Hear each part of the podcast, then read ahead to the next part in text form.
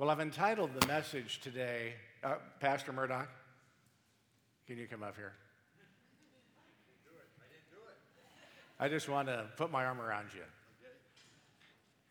You're, uh, I'm one of your Timothys. Okay. Uh, the message today is remember. And uh, the text is 2 Timothy 1 uh, 6 through 14.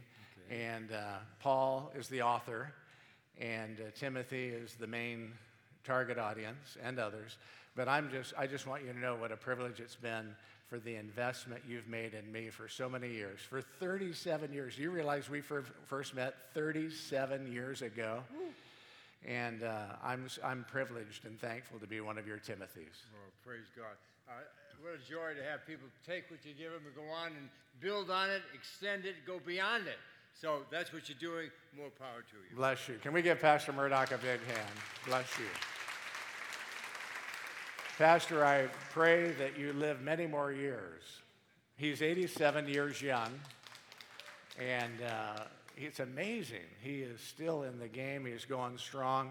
And uh, if you haven't heard about it, there's the uh, event coming up the 12th of September where he's going to be rolling out the app, and we're going to hear more about that.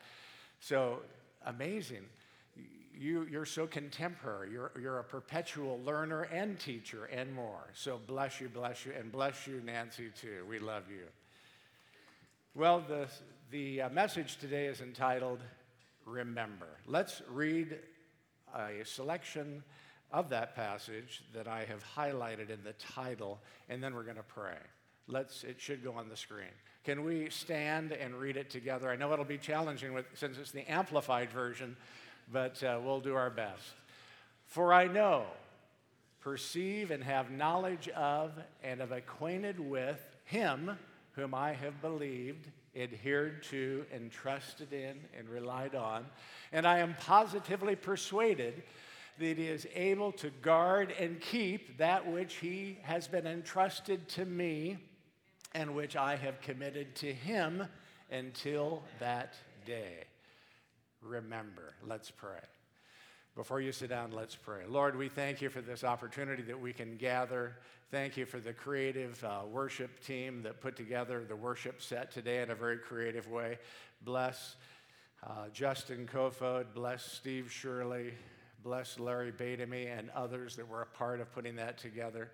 And uh, Lord, we just didn't skip a beat. Lord, we're looking forward to Ben and, and so gl- grateful to have Ben and Catherine in our midst now. Looking forward to Ben leading us in worship next week and in the weeks to come and in the years to come, we pray. So, Lord, we open our hearts to you, and we are totally confident that you will open your heart to us and speak to our hearts in many wonderful and profound ways today from your word, by your spirit, with no limitation. We're the ones that limit things, but there's no limitation with you. In Jesus' name, amen. You may be seated. I want to start with a story this morning that I think will kind of set the tone for this message.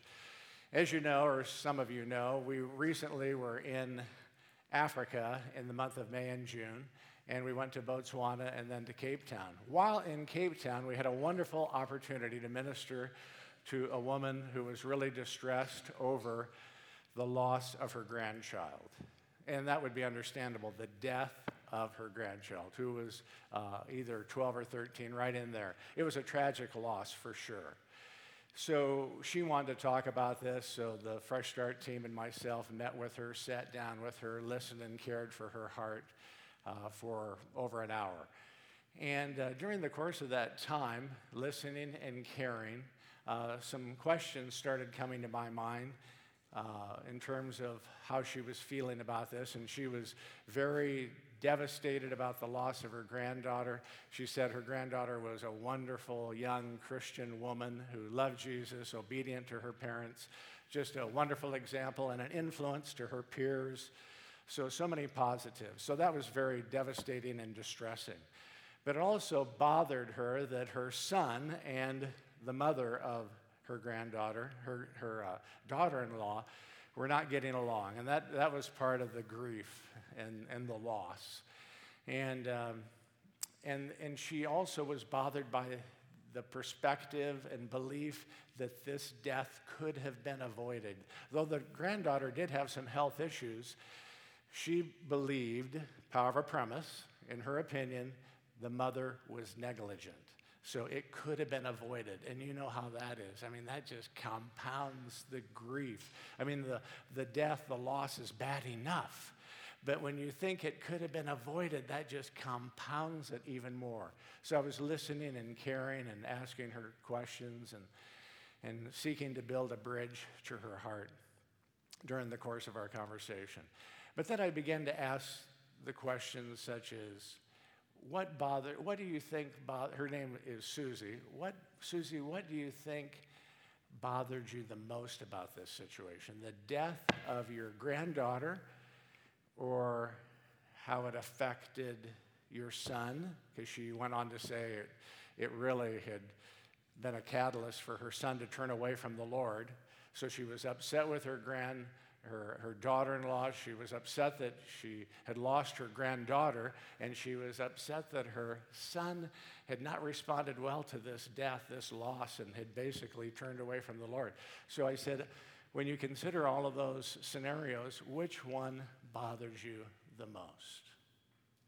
And she said, Well, I know my granddaughter, granddaughter is in heaven. It was a devastating loss, but I know she's in heaven. So that gives me great peace. I think I'm bothered most about how it's affecting my son. So I asked more questions, and I, and I, one of those questions was, well, I said, please don't misunderstand my question.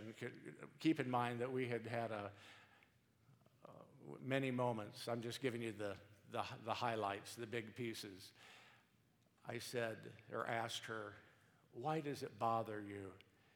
Why does it really bother you in terms of how this is affecting your son? Well, she said, Well, I want him to go to heaven. I don't want him to go to hell. I'm going to heaven someday, and I want him to be there with me.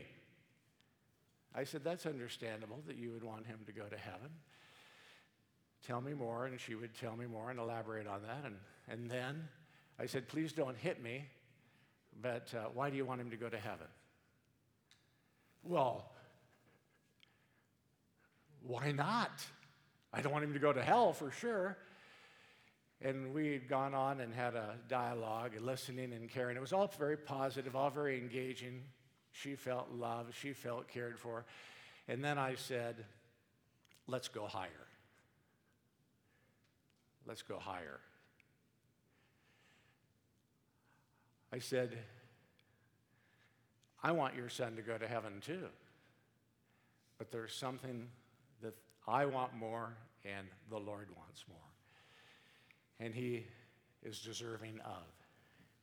He deserves the worship of your son. I said, How about we go higher? And instead of making it about your son and how he's responding, let's make it about the Lord and what he's worthy of. He's worthy of another worshiper. He's worthy of the worship of your, of your son. No matter what has happened, no matter how he has initially responded, let's make it more about the Lord and what he's worthy of. And I said, The Lamb is worthy of the reward of his suffering. I said, This is all about the Lord. And the light bulb came on, and she realized what she had done. She had been operating so horizontally in her grief and loss and when she heard those words, that the Lamb is worthy of the reward of his suffering, that the Lamb is worthy of another worshiper, and that's what this is about. It's not about him escaping hell, it's about the Lamb that's worthy of the reward of his suffering. He's worthy of his worship. He's worthy that your son would, be, would enter into the destiny that God made him for. It made, I mean, it set her free. Just in the in the uh, snap of a finger and the flash of a moment. It was a eureka moment, it was a light bulb moment. And she saw that she, and, and, and the reason it gave her such relief is because it put her heart in position to receive the comfort that she wasn't receiving when she was focused on her son and her daughter-in-law and her da- and her uh, granddaughter. She was receiving no comfort there, and hope and hope that he would go to heaven. No comfort there. But when it, we, when I proposed that we make it about Jesus and what he's worthy of, boom, she was free. Now, how common is that perspective in the church today? I said I was one of Pastor Murdoch's Timothy's. That's one of the key things that I've learned since I've met Pastor and Nancy from the Word of God, from my life's experience, and opportunity to apply. Heaven and hell matters. But it's all about the King. It's all about the Lamb. It's all about what He's worthy of. He's worthy of my worship. And it, it's helped me realize as we go through this passage, and basically the theme of this passage is there's going to be trials, there's going to be tribulations, there's going to be problems, there's going to be persecution. The tests are going to come. How are we responding? Are we passing the test? You're going to see many things today, and I hope and pray remember many things that are important today.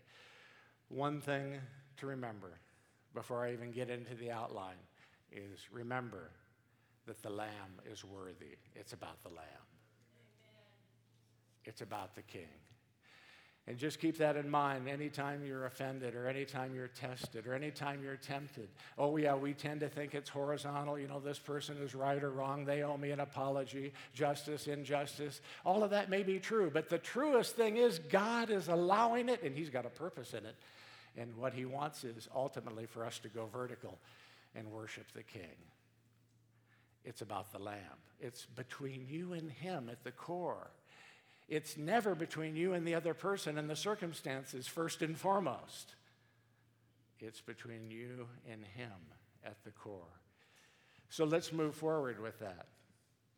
Remember to stir up the gift that is in you. Verse 6 That is why I would remind you to stir up, to rekindle the embers of, the fan the flame of and keep burning the gracious gift of God, the inner fire that is in you by means of the laying on of my hands.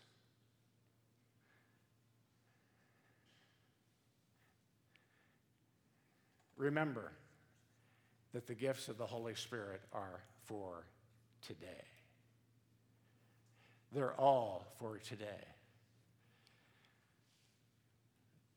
Some of them didn't cease way back when. They are all for today, and we need them. We vitally need the gifts of the Holy Spirit. I can remember back in 1977, Ron Colley High School, Sunday nights, we started driving from Fremont to attend worship services, evening worship services, Sunday evening worship services at, at with uh, Trinity Church Interdenominational Mindy and I and the boys, Joy wasn't born yet, 1977. And you know what they did when we were there? Somebody spoke in tongues. What is that? But then there was an interpretation, and then Pastor was so, so good about explaining what was going on. So, for those of us that it was all new to, I mean, I, I was a believer. I came to saving faith in 19, 1974, but, you know, fairly new believer. And it was like, what is this? So there was a lot of things going on that I didn't, that were totally new. I mean, the worship was new. The, the gifts, the manifestation of the Holy Spirit in, in the form of gifts, of, in the form of speaking in tongues with interpretation, words of prophecy. It was like, whoa, this open worship thing, what is this? That was new. But it didn't blow me away. It intrigued me. It drew me because there was something else that was true. I know now what to call it the manifest presence of the Holy Spirit. I mean, He's always present, but he's, he manifests his presence in more distinct ways at times. And on those Sunday evening gatherings, there was, those were definitely times where the Holy Spirit was manifesting His presence. And there's nothing more seeker friendly, by the way, than the presence of the Holy Spirit. And it drew us. I mean, we drew back, we, some Sundays, not, not trying to impress anybody, but we were so hungry for what we were beginning to receive some Sundays we would drive 100 miles on the road back and forth. We'd drive in in the morning, drive back, drive back for Sunday night, drive back, 25 miles round trip, or excuse me, 50 miles round trip times two, some Sundays 100 miles, and didn't think anything of it. We'd sing songs that we were learning back and forth on the road. It was a wonderful time. It was a wonderful season. I remember it well. it made a divine impression. But you know, there's something else that's true character matters, integrity matters. And I've noticed another thing as I've gone, gone and gone on and grown on in the Lord is that what we tend to do we meaning whomever, not thinking of anybody in particular, but churches, businesses, organizations, what we tend to do, observably, not always, is elevate somebody who has a strong speaking gift or strong gifts of different kinds. We tend to elevate them maybe in a way that they're not ready for because they don't have the character to hold it. So the Lord showed me early on the gifts of the Holy Spirit matter, they're all for today. I need, I'm desperate for Him. I'm desperate for any gift He wants to give me, and His life in me makes that possible. But I never want any gift He gives me to go further, to be more pronounced, to be more obvious than, a, than character than the character of my life. Pastor Murdoch, a Paul to me, I'm a, one of his Timothys, he, he was a man, he was and is, I should say, but I'm remembering, in the remember context, I remember how he cultivated a culture at Trinity that was a servant leadership culture I mean, he would obey the Lord no matter what the cost. He was very teachable. I sat in board meetings where we didn't always agree. Most of the time we did, but sometimes we didn't. But he didn't try to manipulate. He didn't try to. He, he, some, some things were really hard for him when the vote didn't go the way he thought it would, should or would, but he didn't play the God card. Well, God told me, and God said, You'll be doomed and damned if you don't. No, no, no. He didn't manipulate. He submitted. He was, he was and is a man under absolute authority and delegated authority. That's character. And he's one of the gift, most gifted men I know, uh, and yet he's a pastor. He's still a pastor. He may not have the position or the title now, but he's, as far as Mindy and I are concerned, and Mindy and I have talked about it, he, as long as he's alive, he's our pastor. So, a man of character, but a man that's gifted. Now, I'll let you connect the dots of people that you've known along the way that maybe were very gifted but didn't have the commensurate character. They become dangerous people, don't they? Among other things. They hurt a lot of people, don't they? Among other things. So remember, all the gifts are today, are for today, but remember something else. Character matters. Integrity matters. Maturity matters.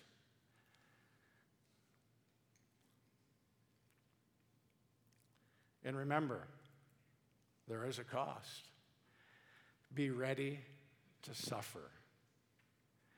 Verse 8 out of this section of scripture that I've highlighted from 2 Timothy 6 through 14.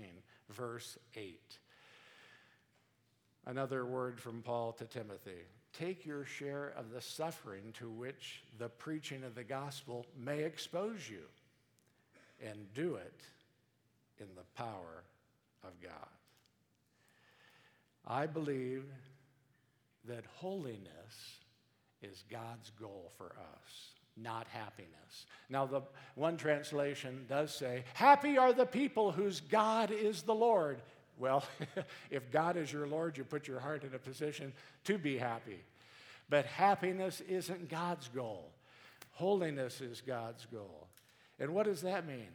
It means you don't belong to yourself, you belong to Him. You've submitted to Him, and you want your life to be a reflection of His life. You want to bring glory to His name.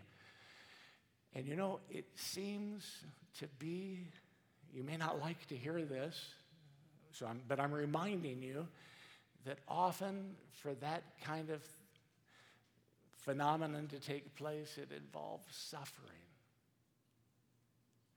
If you want to be happy, we tend to be outcome based, results oriented. I like results, I like to get things done, but I've learned to hold loosely those results or those outcomes and make Him the goal. More of Him the goal. Surrender, making Him more the goal. For Himself. Christ for Himself. Not for any particular outcome, not for, for, for any particular benefit, not because I'm so that I'll be happy, that He'll be glorified and others will be blessed, whether I know they are or not, because it's all about Him. But the path to holiness seems to almost always involve some type of suffering. It might be the suffering of persecution, it might be the suffering of something else, a loss of some kind, an offense, a betrayal of some kind. But remember, to stir up the gift that's in you, all the gifts are for today. If you don't know what gift or gifts of the Holy Spirit God has given you, get with somebody and seek that out and excavate and plow and enter into what God has for you. Not for your benefit, not so people think you're the hero or something special, but for His benefit. Because, like Pastor Murdoch would say again and again over the years, the gifts of the Holy Spirit are not the toys, but the tools of God.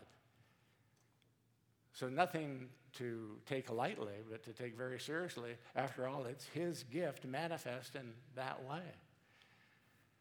So, do you know what gifts He's given you? You may think, oh, I don't know. Well, that's curable. We can find out. Fan it into flame fan it into flame. And you may think, well, I'm kind of afraid to exercise it. Well, stir it up, stir it up, exercise it. Maybe in a small group, maybe in a one on one, but exercise that gift, develop that gift. God will bless that willingness and that risk taking and that humility because it's all about Him. It's not about how you look. Because if we're going to be all in for God, it's going to involve risks, it's going to involve sacrifice, and it's going to cost us something. It might even cost us our reputation, so to speak, or your perception of what people think of you, and it may not be favorable. Are you willing to be of no reputation? Jesus was. Philippians, Philippians, the second chapter, starting with verse 5 and verses, uh, verses following. The New King James Version speaks of that. He was willing to be of no reputation. Are you? That's humility if you are. So remember to stir up the gift that, that is in you. Remember, there is a cost. Be ready to suffer. And remember, Jesus paid the price so that you could live a life set apart. Verse 9. Let's take a look at verse 9, 2 Timothy chapter 1 verse 9. For it is he who delivered and saved us and called us with a calling in himself holy and leading to holiness, that is, to a life of consecration, a vocation of holiness. He did it not because of any merit that we have done, but because of and to further his own purpose and grace, in other words, unmerited favor, which was given us in Christ Jesus before the world began. So again, it's not about us, it's not about earning it. Jesus paid the price. And I believe that we are not, our life is not our own. We bought with, we've been bought with a price.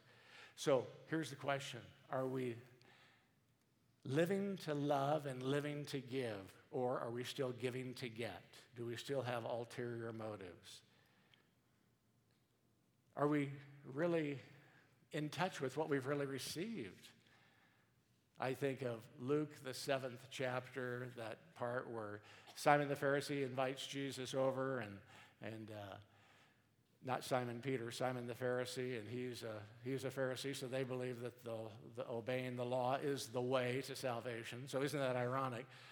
He believes that the law is the way, and then a woman comes, un- uninvited, a sinful woman, a notorious sinful woman. Simon Peter knew her, Jesus knew her. And here she was, uninvited, but she wasn't cowering down, looking shame ridden, and all of that. She was captivated by the love, the grace that was radiating from Jesus. She wasn't thinking about, I need to forgive myself. I'm so ashamed. I'm, I'm hopeless. I'm doomed. I'm damned. Give me a morsel. Give me a crumb. No, she was captivated by his love and she was already extravagantly reflecting back to him what she was sensing from him in the way of kissing his feet, crying with, and so washing his feet with her tears and perfume that she probably couldn't afford. So isn't it interesting? Here's, here's the cast of characters that I see. Simon the Pharisee, as a Pharisee, believes that the law is the way. The sinful woman had gone astray, and right in their midst, Jesus, who is the way. She knew it. Simon the Pharisee didn't. Even before she heard the words, Your sins are forgiven. and of course, that got a little reaction out of the crowd. Who is this that forgives sins? She was already captivated by his love. She was captivated by grace, truth, and grace. It's both, or it's neither. True truth is includes grace, or it's not truth. So it reminds me of what God has taught me, and is another uh, example of me being one of Pastor Murdoch's Timothy's. Early on, back in the Trinity days, early in the Trinity days, I was a truth guy for sure. But I kind of was developing a reputation for being a Mack truck of truth. And I hadn't learned to build bridges. So Pastor Murdoch came to me Paul to Timothy, so to speak, one of his Timothys. And he said, Steve, you're going to help a lot of people, but you're going to help a lot more if you learn to build bridges. Boom, I did. I took it to heart. So, going back to where I started this morning in Cape Town,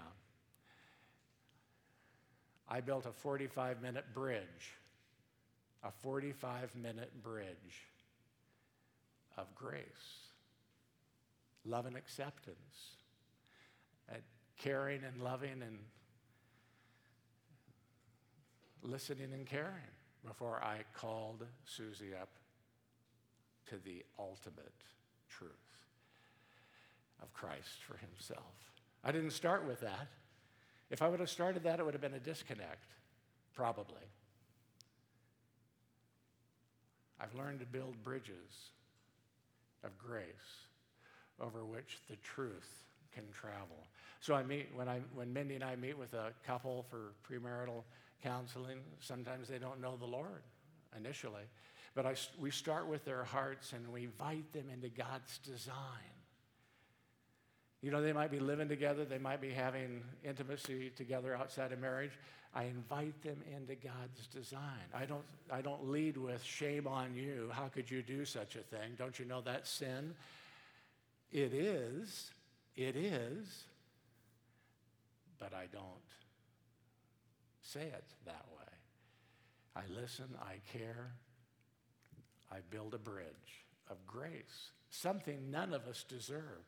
So I think the more we are in touch with what God has done for us and what we don't deserve, I think the more our hearts are ignited with love and compelled with love, just like the sinful woman in Luke, the seventh chapter. She was ignited with love. She was captivated by his love, and she reflected it back. Grace, she responded to grace, but she responded to the truth integrity of who he is and who he was and is. There's a price. Stir up the gift that is in you, remember. There's a cost. Be ready to suffer, remember. Remember, Jesus paid the price so that you could live a life set apart for Him. And remember, know in whom you have believed. He is able. Verse 12. And this is why I'm suffering as I do. Still, I'm not ashamed, for, for I know and perceive and have knowledge of, and I'm acquainted with him whom I have believed, adhered to, and trusted in, and relied upon. And I am positively persuaded that he is able to guard and keep that which has been entrusted to me and which I have committed to him until that day. In other words, until he comes again. What am I doing? What are you doing with what's been done for you and for me? What are we doing with what's been entrusted to us? Speaking for myself, I love much because I have been forgiven much. I'm convinced. I'm convinced. I've connected the dots. The reason why I love people so much and love Jesus so much is that I've been forgiven so much. And that's the theme of Luke, the seventh chapter. He or she that's been forgiven much loves much, assuming they know the much. And I am all in. Woe to me if I don't invest in men, women, and young people, seeing them forgiving, forgiving, and free because I've experienced it and I want to give it away. So my confidence is in Him. Remember something else the truth matters. Guard what has been entrusted to you. Verses 13 and 14. Hold fast and follow the pattern of wholesome and sound teaching which you have heard from me. And, excuse me, in all the faith and love which are for us in Christ Jesus.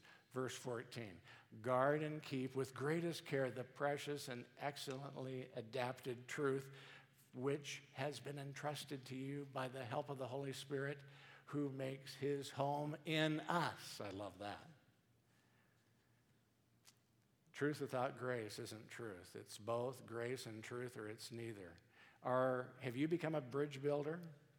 Building a bridge of grace over which the truth can travel? I think we, one of our strengths of All Nations Church, individually and corporately, a critical mass, is we we're into the truth. I mean, we value the truth. And I think that is largely, if not primarily, the influence for years of Pastor and Nancy Murdoch.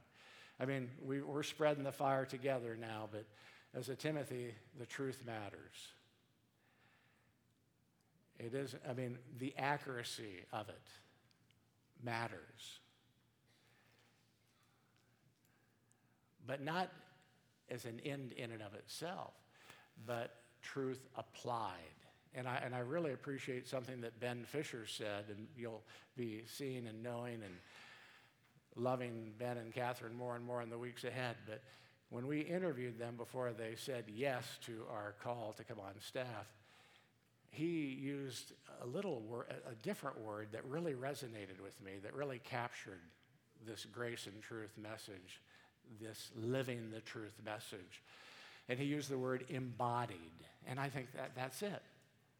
Are we embodying the truth? You know, it's one thing to have a Bible study up here with Ross Hyndman or Pastor Murdoch or whomever. What's the goal? Yes, we want it to be accurate, we want to know it.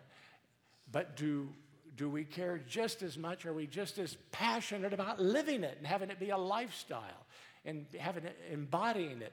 Because I believe if that's true, then what's going to happen is we're going to grow as a church uh, in ways that we can't even imagine.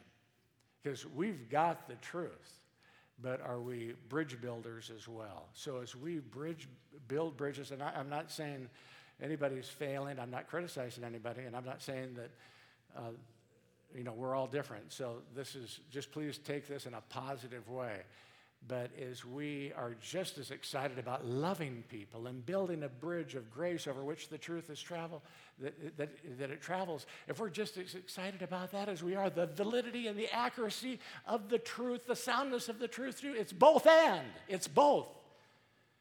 But you know what? If you really believe the message, if you've really made it your own, you're going you're going to live it anyway. And as you live it, there's going to be grace and truth. Why do I know that? Jesus, he's, a, he's our wonderful example.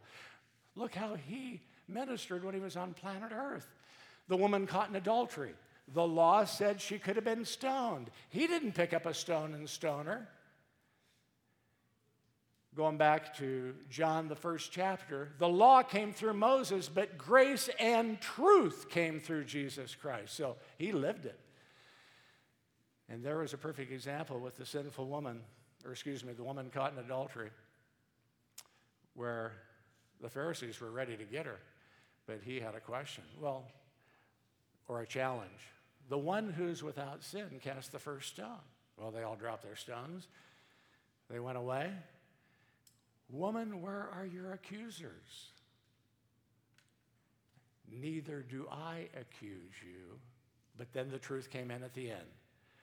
Go and sin no more. He didn't go soft on the truth. He didn't say it wasn't sin, it was sin. But how he handled it was a grace and truth application, a grace and truth embodiment.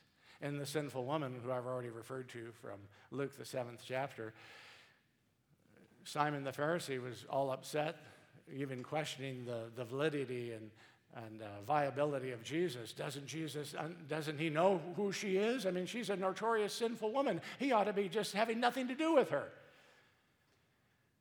But notice how Jesus responded to her. He didn't jump on the bandwagon of the Pharisee because he wasn't a Pharisee. He was a grace, he embodied grace and truth. And we could go on and on with other examples. The Samaritan woman he asked questions. He didn't accuse, he didn't declare. And even with the Pharisees in the end, when he was being captured and beaten and eventually crucified, he was on a mission. He had nothing to prove. He was submitted to his Father. So, grace without truth isn't truth at all have we become bridge builders? I want you to see a video to kind of review some of what I've said, and then I have some comments right after the video. So if we could play the video now, I think that will tie some uh, loose ends together, and we'll go from there.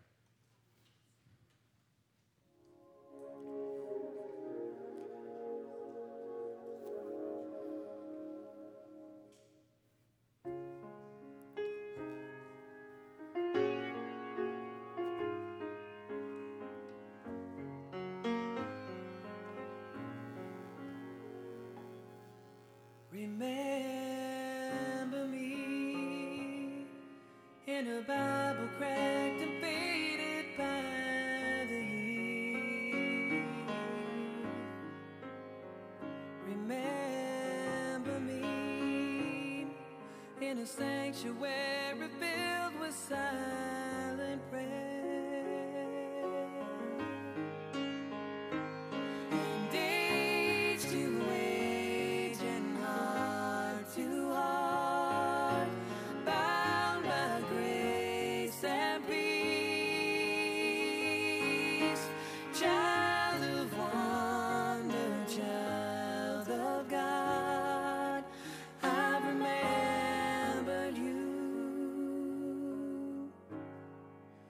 Remember me.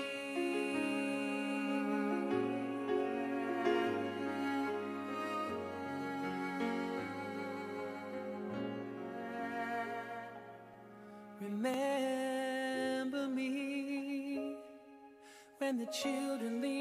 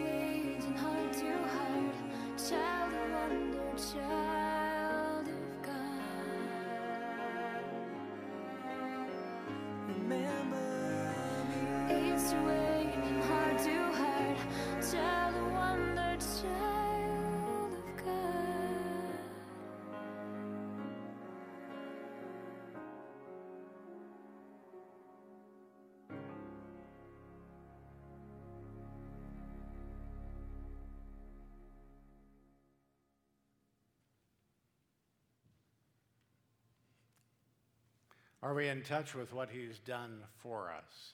I think where this movie, and obviously this is from the Passion of the Christ movie clips from, uh, and then incorporated into a song, where this movie falls short, and any illustration can, only the Bible doesn't fall short, is that it leaves you with that picture. But the truth is, he's a risen Lord. He has been raised from the dead. He, was, he came, he was crucified, and on the third day, he rose again, and he lives in those of us who believe. He's alive. He's alive. He's alive. He's not dead. He is risen. Makes all the difference, doesn't it?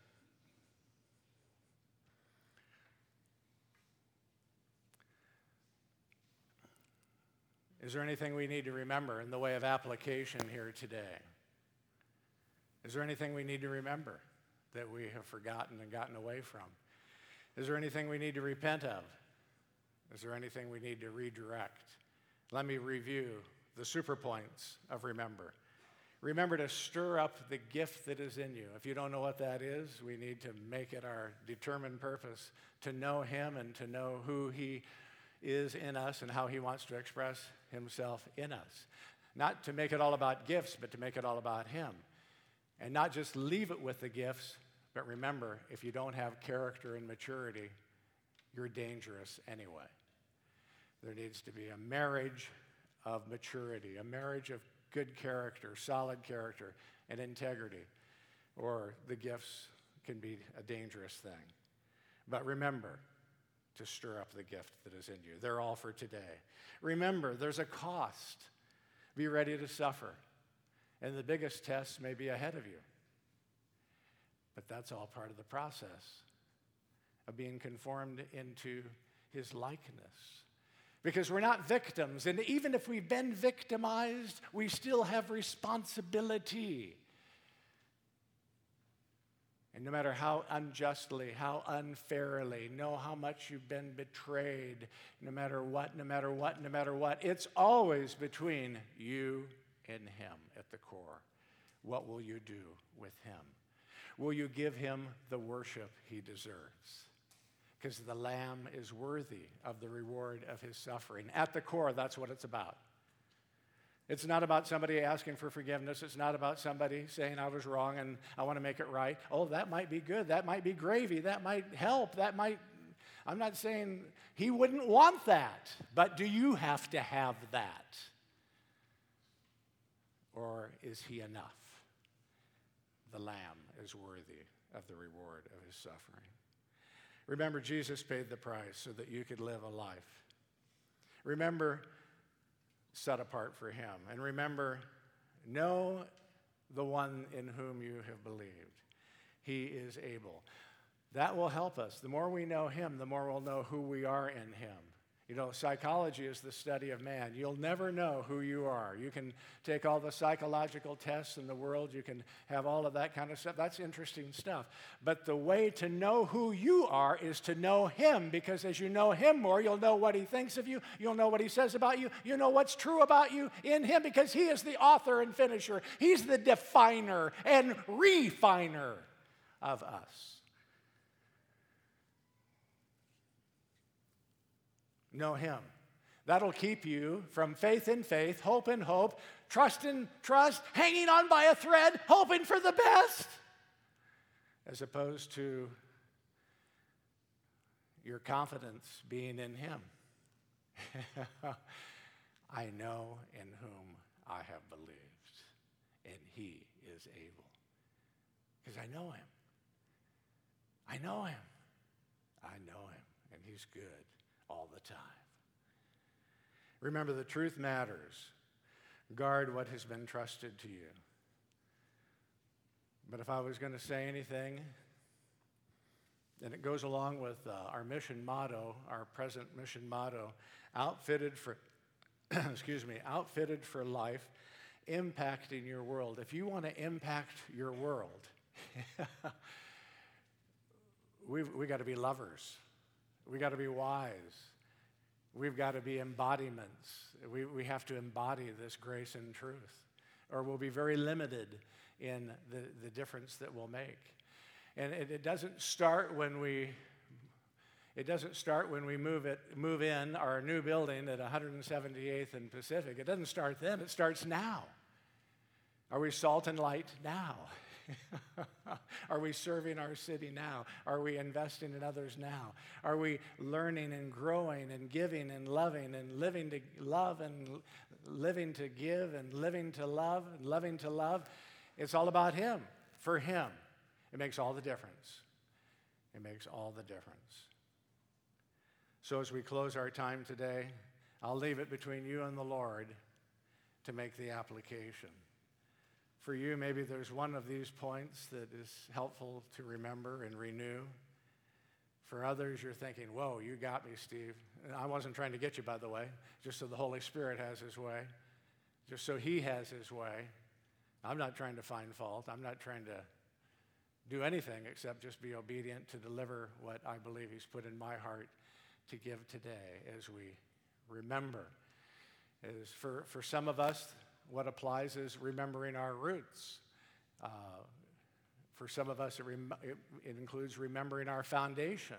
I mean, that, I'm speaking for myself, that, that applies to me. So I want to live this, not just know it, not just know about it. I want to live it and, and embody it. So I pray that there is something that has been shared today that has resonated with you. And I pray to that end, Lord. You know what will register with different ones. You know what will make a difference. You know what will convict. You, will know, you know what will encourage. You know what will ignite, inspire. You know what will redirect. You know, you know all things. And I pray as we go back to that last worship set of surrender. Yes, Lord, have your way. Have your way with your, our hearts. Have your way with our church. Have, our, have your way with us individually. Have your way with us corporately. We, I'm so grateful for all that I've learned from Pastor Murdoch and Nancy over the years, and so grateful to own it, to apply it, to live it, to embody it. Grace and truth.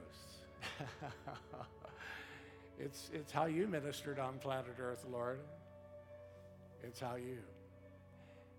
And Lord, show us how to connect with hearts in this present day. With your timeless truth, grace and truth, hope and forgiveness is for today. It's for every day. Thank you, Lord. And we want to be a people that ultimately, we may not be able to start there, but where we want to take them is take them to the place where we're able to say, it's time to go higher. Christ for himself. That's the ultimate. He deserves another worshiper. Anybody that comes to saving faith in this place and among these people, that's, that's what it's about. You've got another worshiper when that happens. You've got another worshiper, and you're worthy of that worship. That's it, Lord. That's what it's all about. It's about you. Thank you, Jesus. Inspire us, convict us, convince us, refine us, conform us to your likeness so we can be like you in this present day and face the trials and tests like you did and pass the test by going vertical and submitting to you and allowing you to have your way. For your glory, Lord, thank you for these wonderful people. Thank you for this wonderful gathering. We look forward to more, Lord. In Jesus' name.